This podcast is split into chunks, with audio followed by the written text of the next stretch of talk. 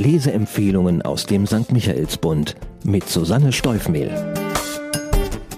Heute habe ich einen Roman aus der Schweiz mitgebracht. Tell heißt er und stammt aus der Feder von Joachim B. Schmidt. Tell also, legendärer Schweizer Nationalheld, sagenumwobener Freiheitskämpfer und mutmaßlicher Auslöser für die Eidgenossenschaft.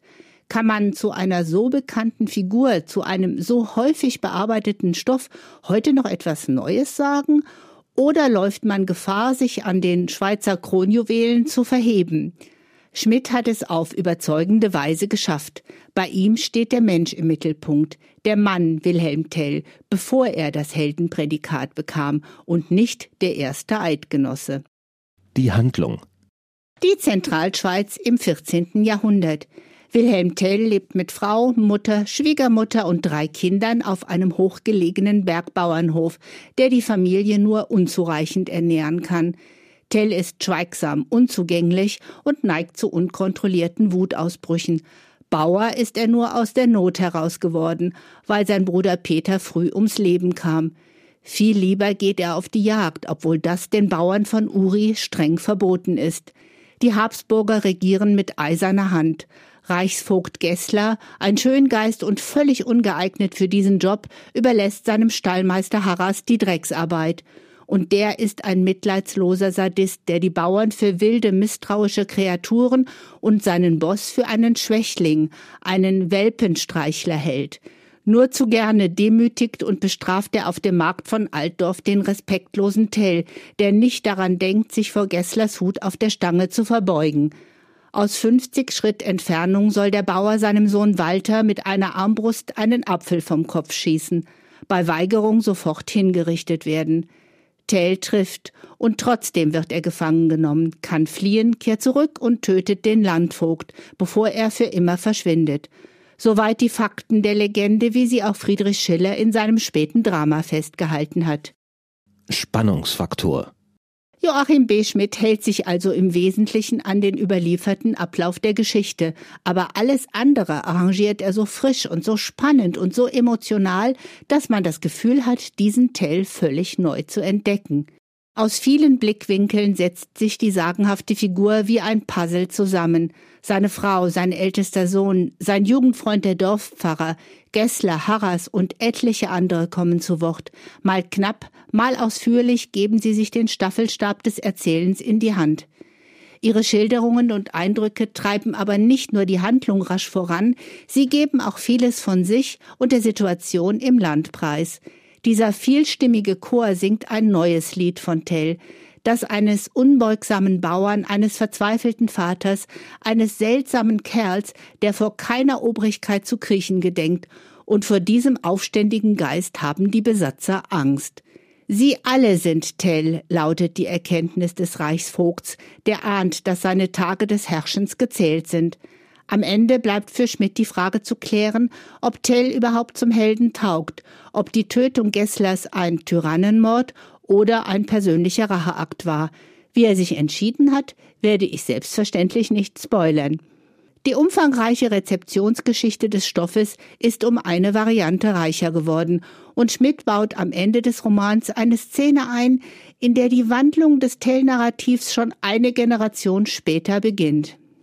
Der Sound. Mich hat an diesem Roman Schmidts Balance zwischen hart und zart, zwischen gütig und grausam überzeugt. Seine Frau Hedwig zeigt Milde mit ihrem Mann, über dessen Kopf stets eine Gewitterwolke zu schweben scheint. Sohn Walter vertraut dem Vater, obwohl er am meisten unter seinen Wutattacken zu leiden hat. Die Szene nach dem Apfelschuss schafft endlich Nähe zwischen ihnen und wärmt den Jungen in einer Zeit, in der Winter herrscht, auch in den Herzen.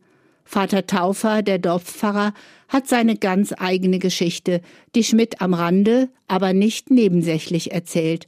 Auch er wäre eine wunderbare Hauptfigur und hat mich an den Pfarrer in Lars Müttings Glockentrilogie erinnert.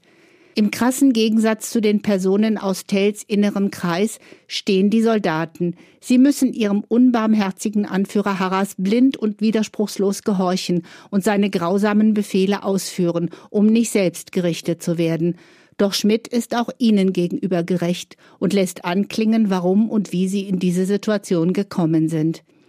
Sein Buch quillt über vor großartigen Formulierungen, von denen ich einige in mein Heft für besonders schöne Sätze eingetragen habe. Für wen? The Revenant in den Bergen, Game of Thrones in Altdorf.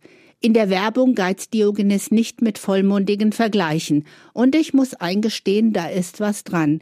Dieser Tell ist ein Roman, bei dem unweigerlich Bilder im Kopf entstehen und der neugierig auf den berühmten Schweizer macht, der ja vermutlich gar keine reale historische Figur ist. Denn Hand aufs Herz, viel mehr als das mit der Armbrust, dem Apfel und der hohlen Gasse, hat man ja von diesem Klassiker vielleicht gar nicht im Gedächtnis. Joachim B. Schmidt wird mit seinem Alpenthriller vom Vierwaldstätter See auch die LeserInnen erreichen, die nicht unbedingt eine Aufführung des Schiller-Dramas oder der Rossini-Oper besuchen würden. Der Autor dass Joachim B. Schmidt gebürtiger Schweizer und kein Isländer ist, wird für viele trotz des deutschen Namens eine Überraschung gewesen sein. Die Atmosphäre in seinem 2021 erschienenen Roman Kallmann ist zwingend authentisch und lässt auf eine sehr enge Beziehung zur Vulkaninsel schließen. Und tatsächlich, schon als 16-Jähriger verliebte er sich in Island, ließ sich nach einigen touristischen Besuchen dort nieder und erwarb schließlich die Staatsbürgerschaft. Seine Verbundenheit mit Island geht so weit, dass er einem isländischen Pilger eine kleine Nebenrolle in Tell gegeben hat. Bevor Schmidt, das B in seinem Namen steht übrigens für den sehr schweizerischen Namen Beat, mit Kallmann der literarische Durchbruch gelang, veröffentlichte er drei Romane im Landverlag. Zahlen, Daten, Fakten. Tell heißt der neue Roman des schweizerisch-isländischen Schriftstellers Joachim B. Schmidt und erscheint wie sein Erfolgsroman Kallmann bei Diogenes. Der Zürcher Verlag hat für dieses 283 Seiten starke Buch stilecht einen Apfel als Covermotiv von Rahel Bünter designen lassen und nicht wie sonst auf ein bestehendes Kunstwerk zurückgegriffen. Kaufen kann man das Buch zum Preis von 23 Euro in der Buchhandlung Michaelsbund in München oder online bestellen auf michaelsbund.de. Ein Buch. Ein Podcast aus dem katholischen Medienhaus St. Michaelsbund, produziert vom Münchner Kirchenradio.